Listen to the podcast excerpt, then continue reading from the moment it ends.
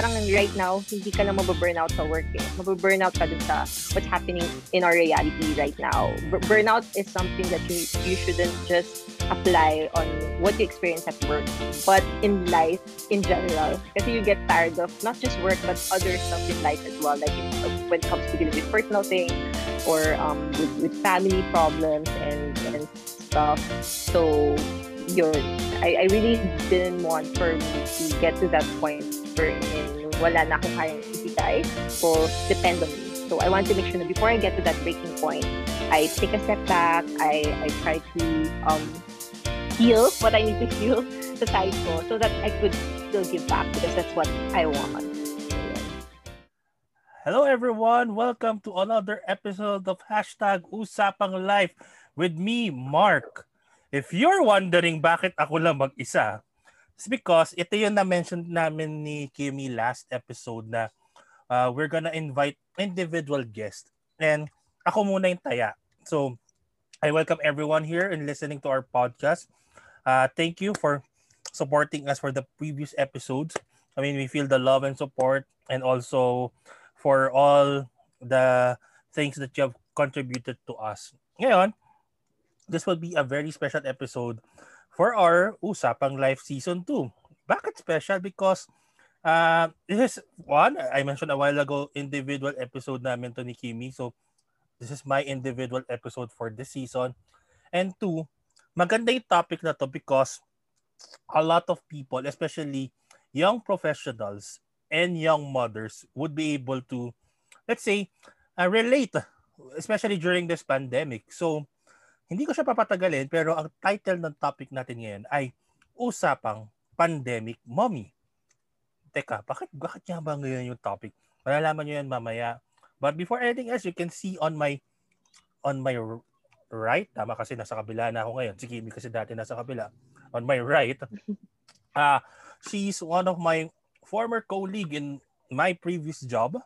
Uh, she's a young mother, a young professional, a young wife and a good friend of mine na mag-isang taon pa lang kami friend. mamaya malalaman niyo yung kwentuhan namin mamaya. So, friends, let's welcome our guest for today's episode, M. Hi, M. Hi. Hi. Hello, Kamusta? Mark. Kamusta ang ano ang pandemic natin ngayon? Ito, nakakulong pa rin sa house. so before anything else, I wanted to ano to to ask you para at least maganda yung start ng episode natin. Uh, what are you grateful for this week? I mean, uh, I, I know that medyo, medyo busy tayo with work, busy tayo with with a lot of things, pero I'm sure merong isang bagay dyan with you that you can share about being grateful for specific. So, Em, what are you grateful for this week? I think for this week in particular, I finally got my first dose of Mm. the vaccine. So, yay for me. Yay. Kahapon lang. So, yun. So, I'm really grateful na at least nandun na ako sa step na yun. Nice. Good to hear. I mean, uh, my our friends then our listeners can also listen yung experience ko sa vaccine. So, buti walang side effect o tapos na. I don't know. Wala naman. Wala. Masakit lang yung, yung area na tinurukan. But everything's good. Pero parang yesterday, it was just yesterday eh. Tapos parang super bagsak lang yung feeling. Ay, As ay, in, pag uwi, tulog agad. As in, ganun. Mabigat lang yung feeling, pero pagkagising mo, okay na.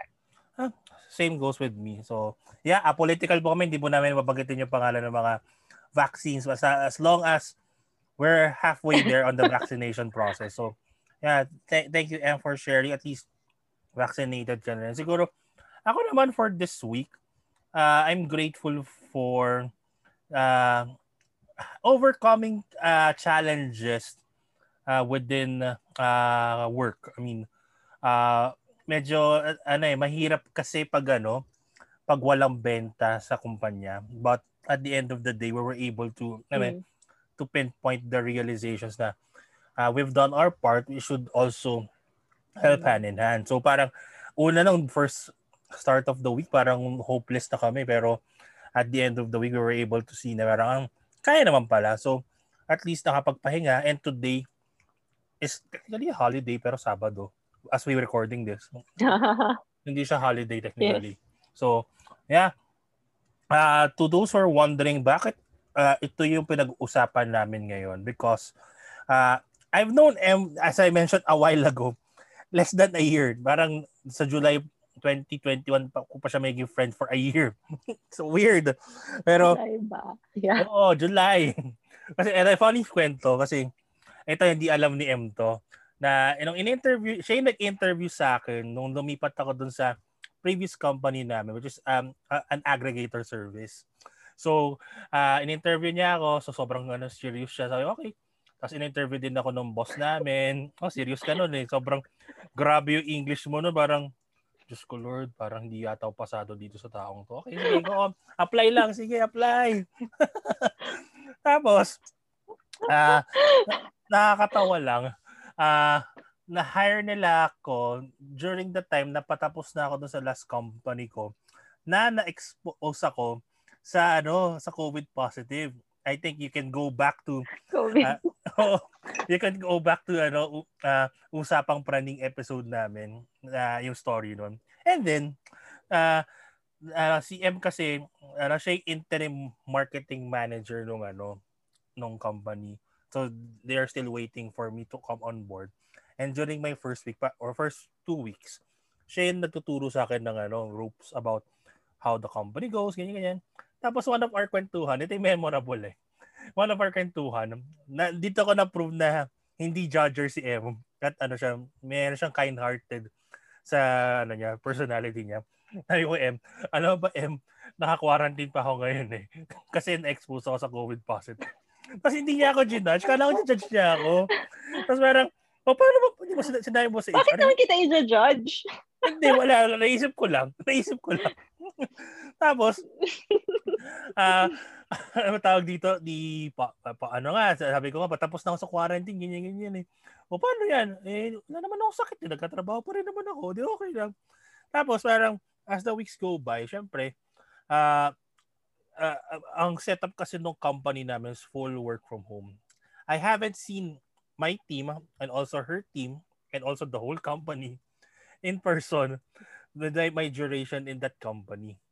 Pero one thing's for sure is every time the M and I would talk either alignment na na about sa work or minsan chismis namin sa WhatsApp kasi doon lang, kami nabubuhay. Magkichismisan kami, tapos magsisiraan kami ng mga ano.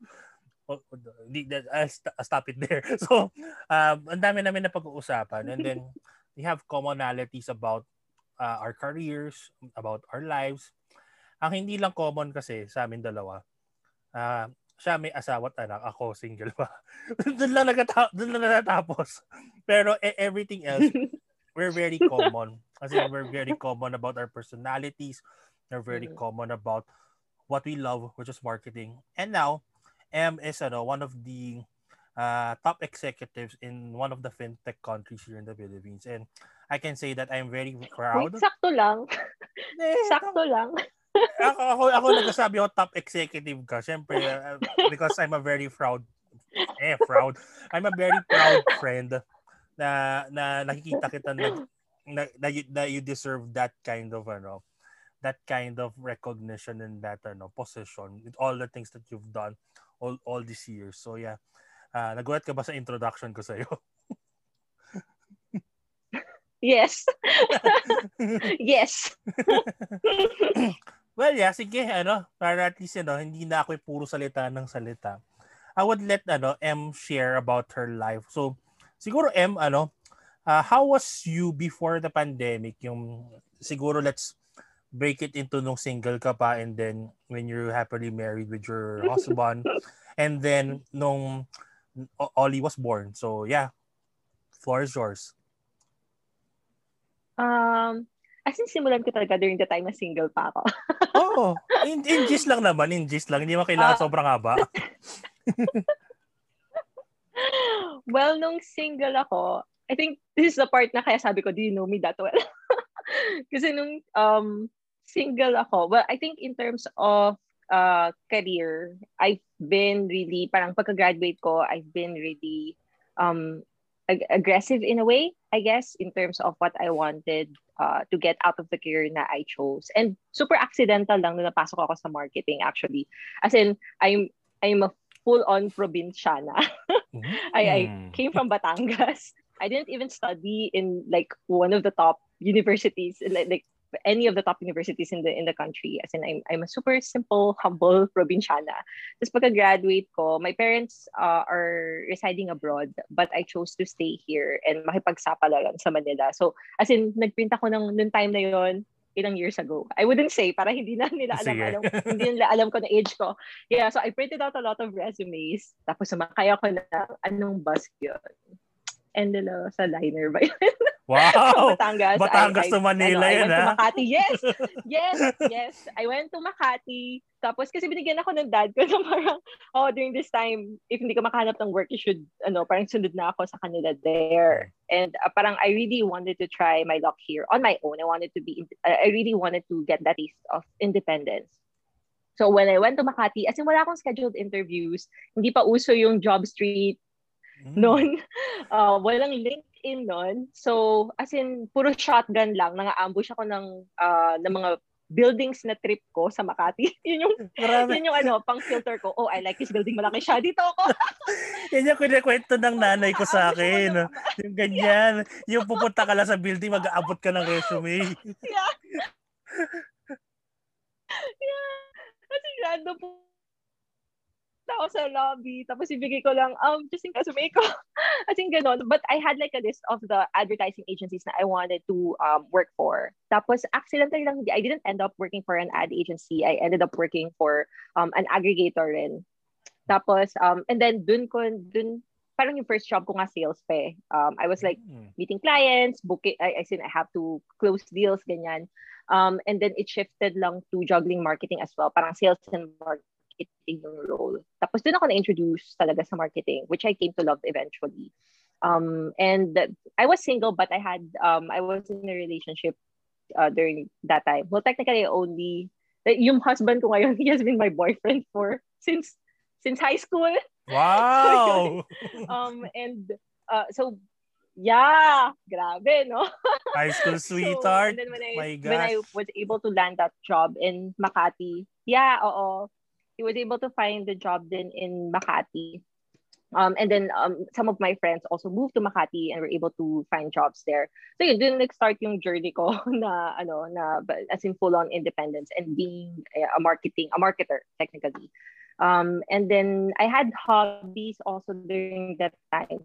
So apart from career, I was also doing some stuff on the side. I was really into music. Mm. Um, so that was what I was juggling Tapos parang dumating pa ako sa point na during my midlife, midlife ba yon? Ang 25th quarter, birthday, quarter that's quarter life. life, quarter life crisis. Wherein I was like choosing ano, should I? Yeah.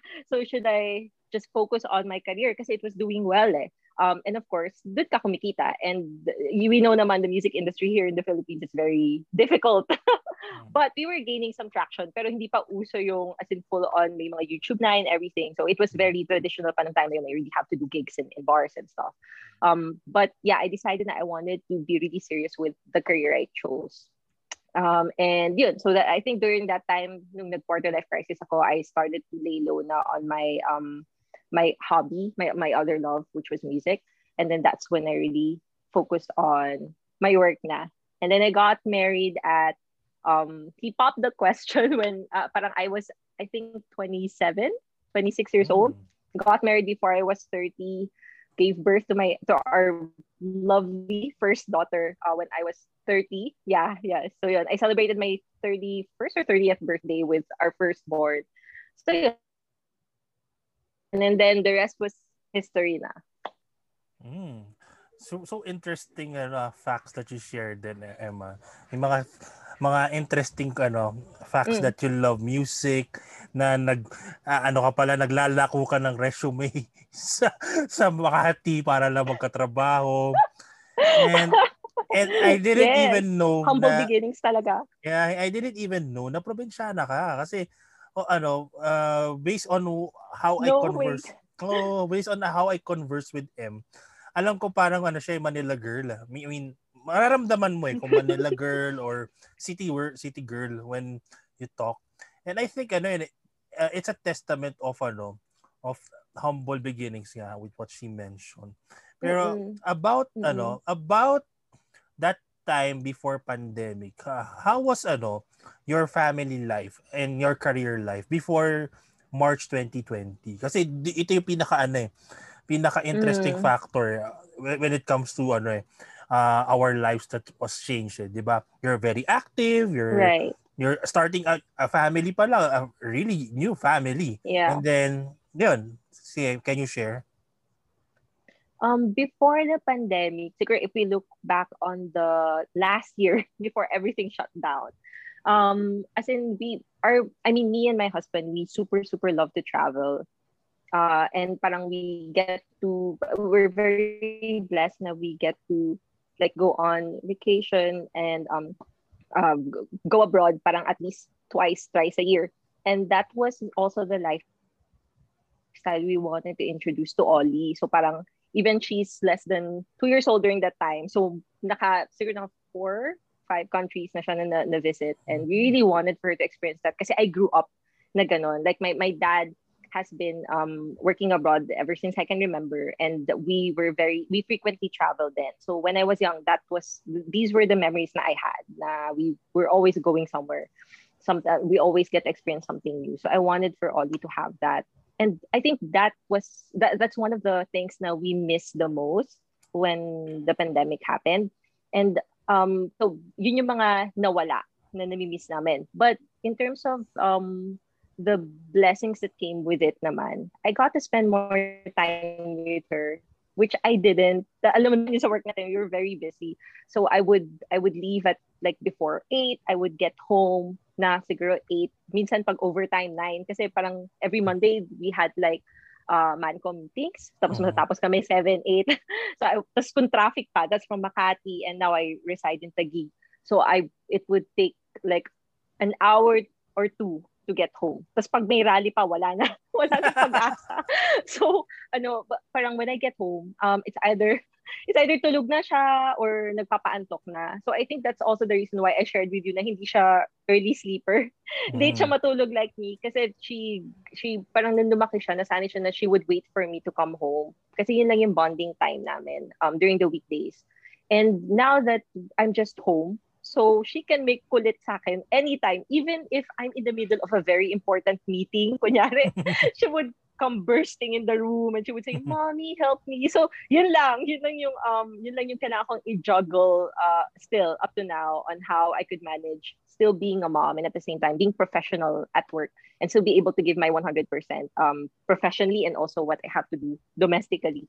So, yun lang. But I think I see it as a blessing na during the time that she was growing up lalo na dun sa toddler phase niya, na naisip na siya, naaalala na niya yung mga nangyayari, and as in may emotions na siya, she's becoming her own character. I was there to be, parang I was there to really help her find out who she is as, as this tiny little human being that we have right now.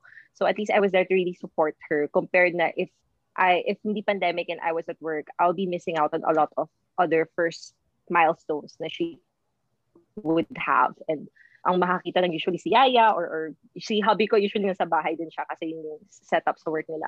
So yun yung, um, that's what I'm thankful for. Being able to be there for her and see her grow into this tiny human being na I get to enjoy. so mm. yun. Ang ganda nga, ang ganda na na-mention mo because ano, uh, before na when you were single, I I presume na we're very ano eh, uh, focused on our careers. We're very focused on achieving our personal goals, especially ma-promote ka, magka-bonus, ma-launch mm-hmm. isang campaign na maganda, maging ano, maging successful yung ano mo, yung team mo. Right. Uh, pero it it changed nung nagkaanak ka eh, 'di ba? It changed nung Ollie was mm-hmm. born mm-hmm. and was there. But back then, yun nga, you mentioned, ganda nang mention mo kanina eh, na you would go home around 8, 9 and then she would ano uh, uh, wait for you to to come home para may bonding moment kayo. Pero ito yung ano, yung pinaka shift of question. March 2020 pandemic happened. So, I assume mm. everything was ano eh, uncertain and nags nags nag-stand still lang time eh. Pero as you as one as a leader in the corporate industry in our old company, Mm-mm. Two as a as a wife to mm. your loving husband, three as a mom, how does the pandemic change you in juggling those things? Um, it was tough. Siguro, I would say lalo in the first six months. Kasi as in, when the pandemic happened, um, hindi na kami nagyaya. Up, up to now, as in kami lang ng husband ko. Hmm. Uh, I think for some parents, lalo na yung may toddler, they would feel like, how are you able to survive without a yaya? hindi ko din alam actually paano. Like, um, it, in terms of the schedule na, like before, if nung hindi pa pandemic, I would wake up, it was really more on um, me getting ready for for work. Tapos wala na ako ibang alalahanan kasi may tutulong na sa akin to make things happen in in in the house. To make sure everything's clean, everything's organized, and to take care of all. Um, and now, pagkagising ko, um, actually, hindi ko na kailangan mag-alarm clock kasi may gising na ako na maaga. I would wake up, I would pick up the toys na nakakalat sa floor, magagawin ko na yung chores before my husband and Ollie wakes up. Maghugas na akong pinggan. Usually, hinahaya ako makalat sa gabi and then we sleep best. So, so umaga ko while they're asleep, that's when I do the chores. Um, and then pag sila gumising, I will try to ano, prep na ng breakfast, prepare her, her milk, her food, ganyan. So, and then, sa, parang everything is for the family, not, not for myself muna. And then once I wake up, pag breakfast na sila and stuff, once busy na si Ollie with, with, um, with toys and, and her food, so that's when I start um, shifting the focus on what I need, on myself na. So, um, ako naman yung mag-ready for my, I'll set up my, my, my workstation and, and stuff. So, ganun yung shift na parang I always have to make time muna for others before myself. Na it was hard at first kasi parang I think everyone came into this form of hindi naman depression or anxiety, but there was this great fear of uncertainty and also exhaustion na parang mm-hmm. uh, this routine na nasa bahay ka lang compared before na pagod na pagod ka na you get to have an outlet like nung nasa Makati tayo pag stress out na ako sa work, malalakad muna ako sa may greenbelt. Magwi-window shopping muna ako. Mm. so that's what I do to ano to relieve the stress.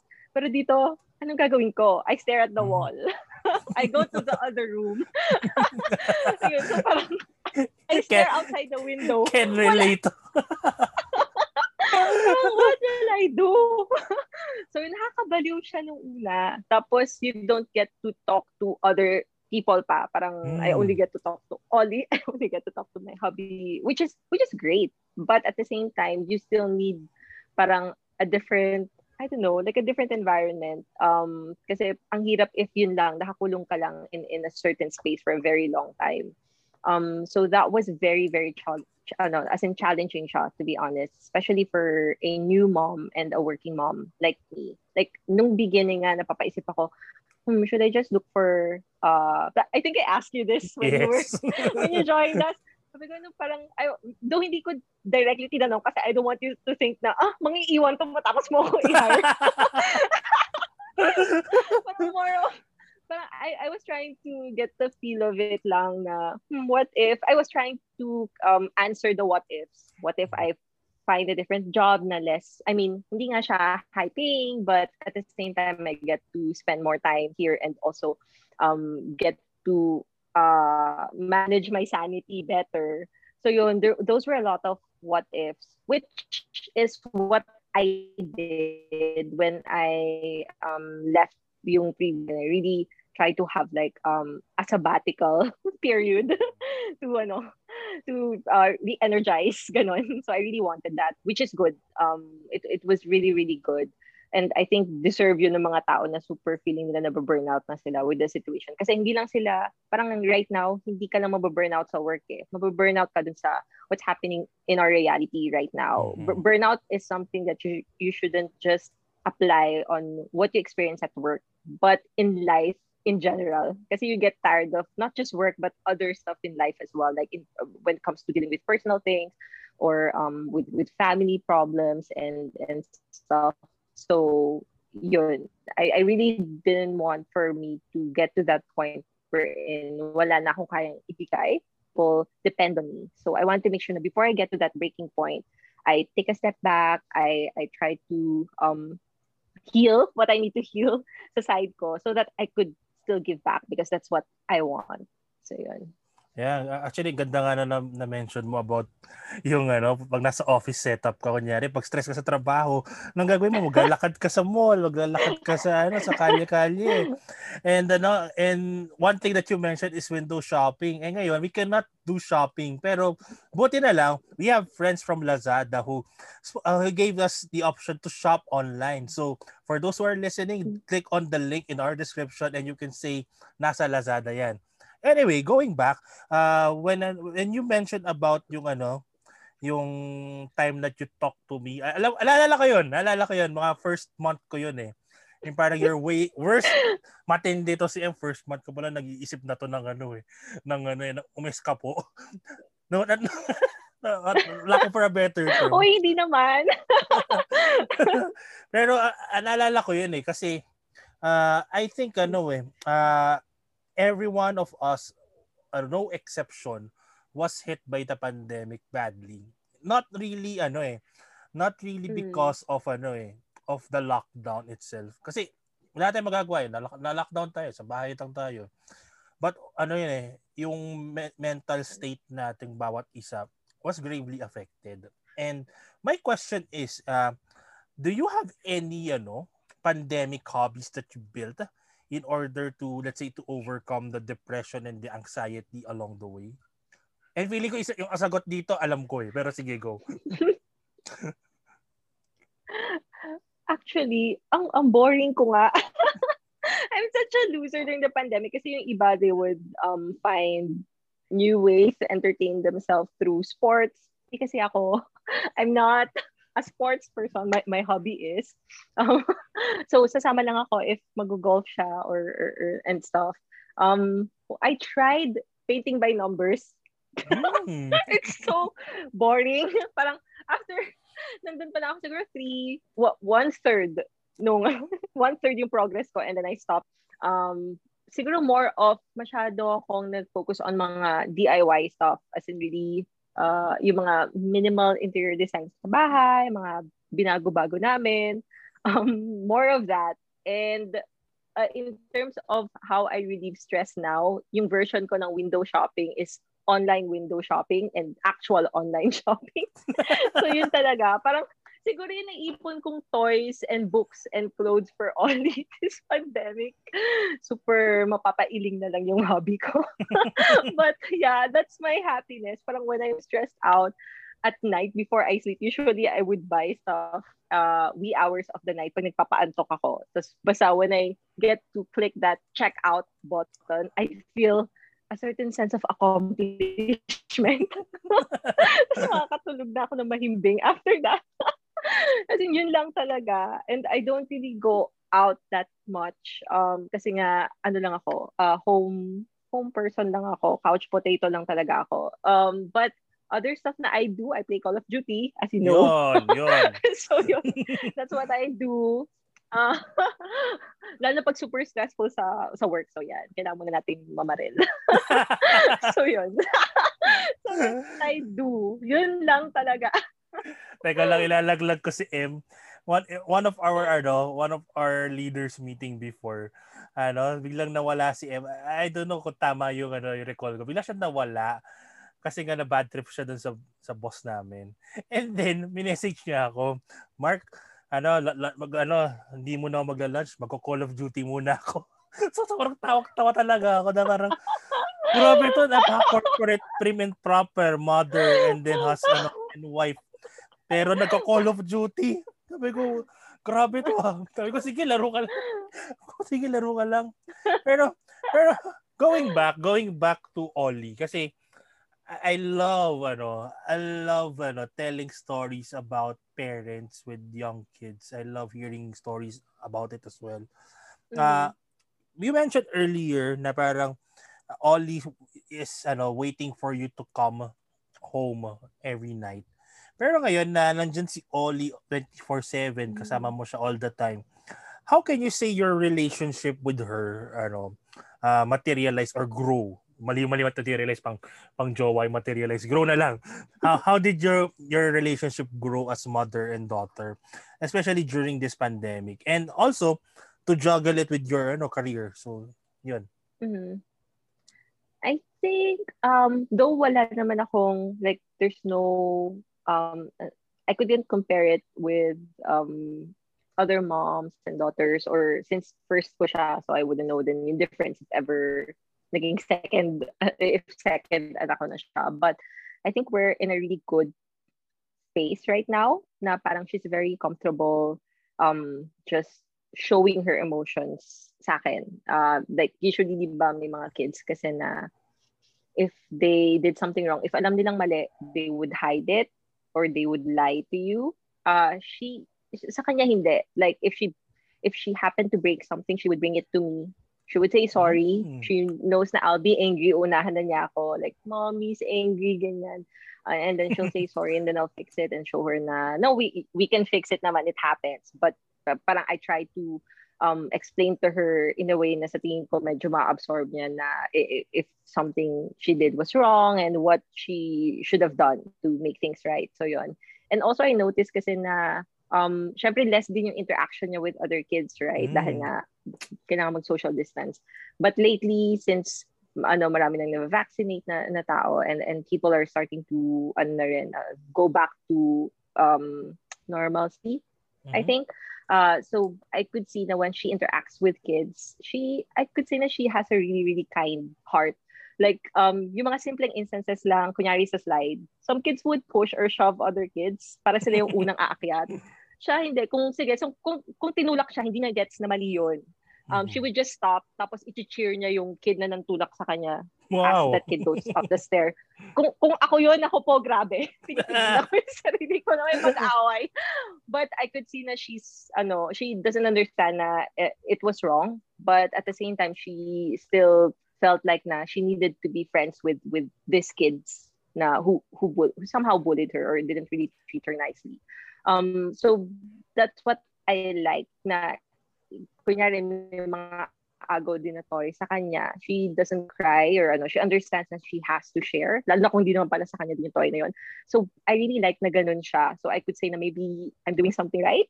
we're doing something right. Me and my husband are doing something right na ganun siya in terms of how we were able to raise her. Um, and I think that's good. Even how she's she talks to other kids, how she talks to um, my family, our, our relatives, and and even strangers as in nag-hello siya kahit di niya kilala and she has a mm-hmm. really like soft malambing voice. So I'm I'm really proud of who she's becoming. I think I wouldn't have been able to really do that or um, see that in her if the pandemic didn't happen. Like you wouldn't know then, though very helpful to have um yayas to take care of your kids. Syempre, iba pa rin yung upbringing if um yung mom and dad yung really present in their early stages uh, as compared to being with someone else who would have a different way of um, treating her and at the same time different principles in life. So yun so i think it's good that i was really present um, during her formative years uh, which i'm really proud of. Mm, nice. I mean um, may iba akong question eh, pero during the trail of thought of your answer meron ako naisip na ibang itanong it's about being ano, being a family person. Mm. I mean, uh, now mm. na you love to travel before as a family, nung kuna dalawa pala kayo ng husband yeah. mo, and then with Ollie ngayon, na we're stuck at home. Uh, how how does your relationship uh, as a family, first your relationship with your husband, and then kanina na mention na mention mo na yung kay pero as, as a whole, as a family, as a starting family, uh, changed when it comes to knowing your priorities, knowing what is right and what is wrong, knowing to strike a balance, especially during this time of ano, uncertainty. So how does you ano, manage everything within your family? Especially, lalo na nung nando pa tayo sa old company natin na parang ano pinagasabihan kita, uy, bigyan mo naman ng time yung ano mo, yung pamilya mo, hindi puro ano working, work, work on the week on the weekends or work on a holiday, di ba? So, uh, how does you realize it uh, during these times about family relationship? I think right now, um, it's hindi siya ano eh. I mean, I I I wouldn't I don't want to brag pero since siguro it was a good thing na me and my husband have known each other for a very very long time. Uh, since high school pa nga. Mm-hmm. so uh, and we have the same likes. It's it's good na we we had differences but at the same time siguro yung commonalities namin at outweighed the differences. Mm-hmm. We had the same principles in life. We had we pretty much had the same characteristics. We had the same um, passions. So that helped a lot. Now, nandun kami sa point na since maaga kaming naging kami, before we got married, we were just really, really good friends. Um, we we get to share with each other anything under the sun kahit um kahit we feel like it's to be offensive sa kanya or hindi aligned sa beliefs niya, we were at that comfort, uh, uh, like we were very comfortable with each other. So even when we started our family na, we knew the role of, that we should play in, in a household. We knew that we should work together and have to talk about any decision we make. Like even sa career, even yung career namin, we always talk about it. Like before, kunyari, when, when um, if ever I need to ako yung more of job hopper sa sa amin dalawa. Siya very lo loyal. ganyan. Ako yung more of very experimental. Ganyan. So, I, I always talk to him about it. Hindi ako nag-decide na I want this job if I don't get his yes or his support. Um, ganun ako. Like, I would even tell that to the HR. May time na sinabi ko pa yung sa HR, okay, I'll talk to my husband about it. I'm like, what did I just say? Sobrang bait mo. No, I, I always want to make sure now we're in this together. Kasi mahirap eh. Like, for example, I took a certain job na super, super busy. And I know what's gonna happen eh. Parang when I get uh, busy ako, he wouldn't feel right about it. I wouldn't be able to make time for him, for, for my daughter. It would really mess up the whole ano, um, dynamics sa bahay. So I wanted to make sure that before I go into something, before I enter a new chapter, especially sa work, um, it's aligned with uh, what he thinks would be best for not just for for the family but for me also. So syempre that's also really good na we get to understand na we are our own individual. I, I don't know if that's right. Mm. Uh, if if how I said it was right, but at the same time um he would have uh, a different purpose in life in a way na ito yung gusto niyang career path or ito yung gusto niyang gawin uh, for him ito yung gusto kong gawin for me parang we don't wanna um, step on each other's dreams. Because we have to make sure now, okay, we're one unit when we got married, but at the same time, we still have our own dreams and, and passions, and we have to support each other to, to do that. I think that's very important in young couples nowadays. Lalo na sa millennial driven uh-huh. isang pwesto. It's not it's it's not gonna be um it's not gonna be fruitful if you're in a relationship na hindi nyo naiintindihan na ganun yung sitwasyon and you have to understand what your partner wants in life also. Hindi lang pwedeng this is what we want together kasi we're still two different persons. It's just that it's a choice. Now we wanted to support each other in a certain path. Uh, everything we do, that's a choice. Hindi siya, ah, it's faith as in you're so compatible. No, once you get married, you always have to make a choice every single day to love one another, to support one another, to respect one another. If you don't, if if hindi man align yung beliefs nyo, you still have to respect that. Kahit hindi mo naintindihan, you have to respect that. But it's a choice. So yun. Grabe, naging ano ah, naging relationship ano, segment tayo dito. yeah, pwede na siguro ako maging ano, marriage counselor. ano ako eh, nakikinig ako, sabi ko, oh, ganda na sagot niya. ganda actually, ganda nga nung ano. Ah. Ang ganda, actually, ang ganda nung ano, minention mo na parang you're still two different people, pero once when you're in a marriage, ano yan eh, pag-iisipan niyo talaga lahat ng desisyon eh. Speaking of decisions, I mean, uh, siguro ano eh, uh, mm. we go to the present. Uh, M changed her job. Ako rin, nag-change din ako ng job. Uh, pero what's next when it comes to career? I mean, alam ko matagal pang magiging normal lang ano eh, ang mundo, especially here in the Philippines, medyo matagal-tagal pa. Uh, pero when it comes to career, having said about your relationship with with your family, and siguro tama na rin natin sarili mo, uh, what's next for you in terms of, let's say, uh, aiming for something good? Or you wanted for the better of your family? Or you wanted to continue what you did before? So something like that. Uh mm. what uh, anong ano next KM I think right now since bago pa ako dun sa dun sa latest work ko um I'm still really trying to learn the ropes and um I still find it very very challenging kasi nga new pa ako so um I, I really don't have like a clear path right now on what's next for me I think that's also what excites me then. Parang I never really um I hindi ko na foresee na my career path would bring me to this point in my life, uh, which is okay then. Parang I'm I'm I'm happy to say na I'm at this stage wherein uh titles or um how big of the team I I'll be a part of um would be the ones that matter most. It's more of um, what can a certain career uh, bring then to to myself? Parang what will I gain out of this uh, this certain career? Uh, so that's one. And at the same time, um, second would be syempre something hindi it doesn't really matter if it's a very lucrative job like when it's a very high paying job or a sakto lang as long as since I'm a mom I can still provide for my family and give all the what I feel like would be the best um, for her. So yun lang yung what would what really matters for me right now. Uh, I'm not in a in a point where in I'm highly competitive as compared to how I was when I was in my 20s. Mm-hmm. I'm just sakto lang going with the flow but at the same time still trying to make sure na the career path I chose would still be very beneficial for me in the long run but at the same time I it wouldn't ask me to sacrifice so much of my time away from my family. So that's what I want. I wanted to get that actually wala talagang balance. Tama naman yung sinabi ng boss natin in the in our previous job na there's really for me ah I mean may kanya-kanya naman tayong beliefs. But for me there's no 50 balance talaga ng work yung work-life balance.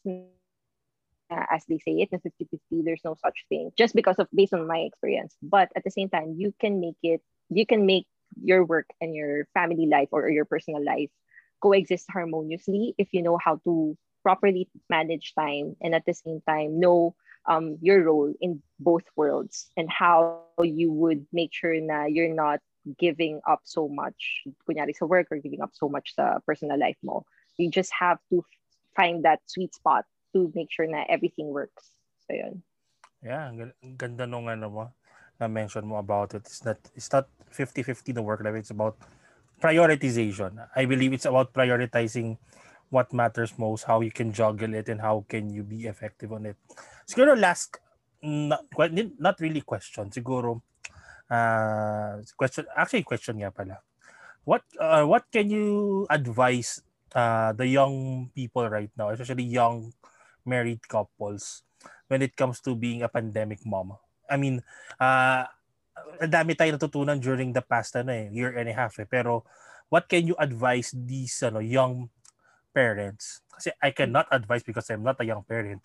Pero ikaw, as a young mommy, as a young pandemic mommy, how can you ano, how how can you advise these young married ano couples especially mga nag-start pa lang yung mga bagong kasal pa lang mm. during this pandemic on how can they head or face life uh, on their own within the mm. confines of the world that we're living. So yun. Um, I think it would be just do you and do what's best for your family. Because I've I've experienced it na parang because of social media, of course. You always see this happy, perfect pictures of, of families na, ah, this is what they do, even during the pandemic, yan, they're all smiles and everything. But you don't really see what happens behind the, the lens, di ba? And there are a lot of, um, amidst all of the laughters and perfect pictures, sa, sa, parang in between those shots, may mga times na umiiyak si baby, nagtatantrums siya. Um, it, there are times na may problems sa work or biglang uh, people are being let go let go sa jobs nila. So you can't really see that from what you see when you scroll on your phone. And I've I've also been in this parang um, stage wherein I feel very conscious and um, insecure of what I see online na why are they doing well kahit ganito yung ang dami problems sa mundo may pandemic but they still post yung mga ganito. So uh, parang dun ko na-realize na, ah wait, these are all for show. And most of the stuff we see online are quite superficial. And you have to go back to that stage wherein you take a step back. This is the reality you're in what's important at the end of the day is that you do you and you think of what's best for your family kasi iba't iba naman yung kailangan ng mga tao.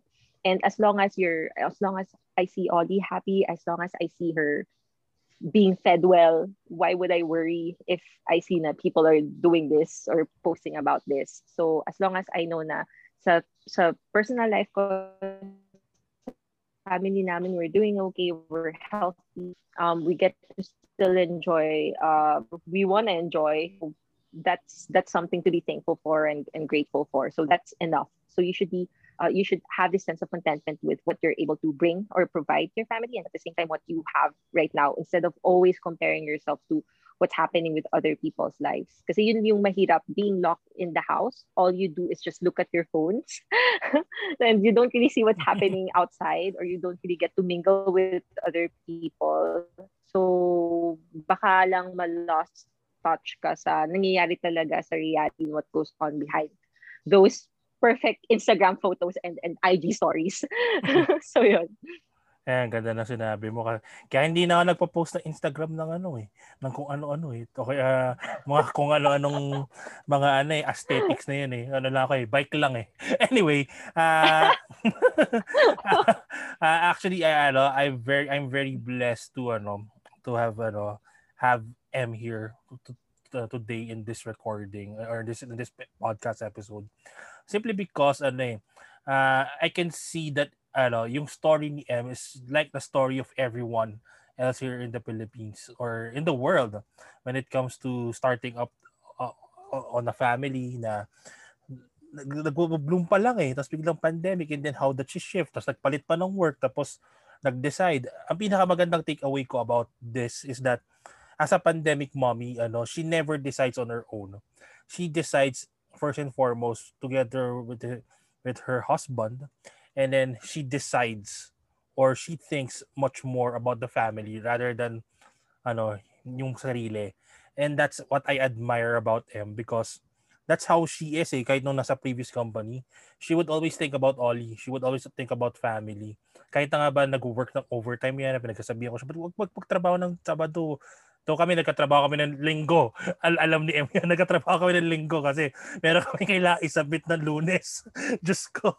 Pero ano, nakakatuwa lang na ano, I see that M had ano, had grown more. Yan, she really deserves ano, all the blessings in her life when it comes to her career, with her family, and everything. So, yeah, and, and fun fact, and fun fact pala, never pa kami nagkita ni M ng harap-harapan pero isang beses pa lang. isang beses pa lang ever since. Pero ano, I hope to ano, I hope that ano you can inspire more. I mean, I hope that you could bless your family even more. You, you could lead your team, yung new team mo ngayon sa new company mo as you have led us before. Uh, and also just continue to be a blessing not just ano to to your friends like to to us na sa previous company but also to others So, thanks M for oh, today. Thank you. Thanks for tonight. Thanks for today. Uh, I'm really ano honored and flattered and humbled to hear your story na na nauwi sa relationship advice yung, ng kayong dalawa ng asawa mo. cute, ang cute lang. ang, ang cute lang. So anyway, uh, before we end, I would want to promote ano Shopee kasi kanina si Lazada promote ko. Paano naman pag wala kayong mahanap na ano na binibilan kasi si M, she mentioned she loves window shopping. Malamang sa malamang hindi lang Lazada ginagamit yan, pati Shopee. So, use our link in our description below. And mapapasabi ka na lang pag nag-shop ka, salamat Shopee. Also, Don't forget to follow our social media accounts at Usapang Life PH to know more about our latest episodes and our latest post about Usapang Life. You can also search hashtag Usapang Life in podcast through Apple Podcasts, Spotify, Google Podcasts, and where podcast is available. And kung gusto niyo makita yung pagmumukha namin ni M na nagtatawanan kami at may cameo si Oli kanina, kung makikita niyo yan later on, search hashtag Usapang Life in YouTube. So again, thanks for the time, M. Thank you for gracing us. Well, wala yung partner ko. Thank you, Ren. Thank you. thank you for having, uh, for being here in this episode and hope that everything is okay with you and your family. And also to our listeners, hope to see you again next time on our new episode of Hashtag Usapang Life. Thanks, everyone. Bye-bye. Bye-bye. Thank you.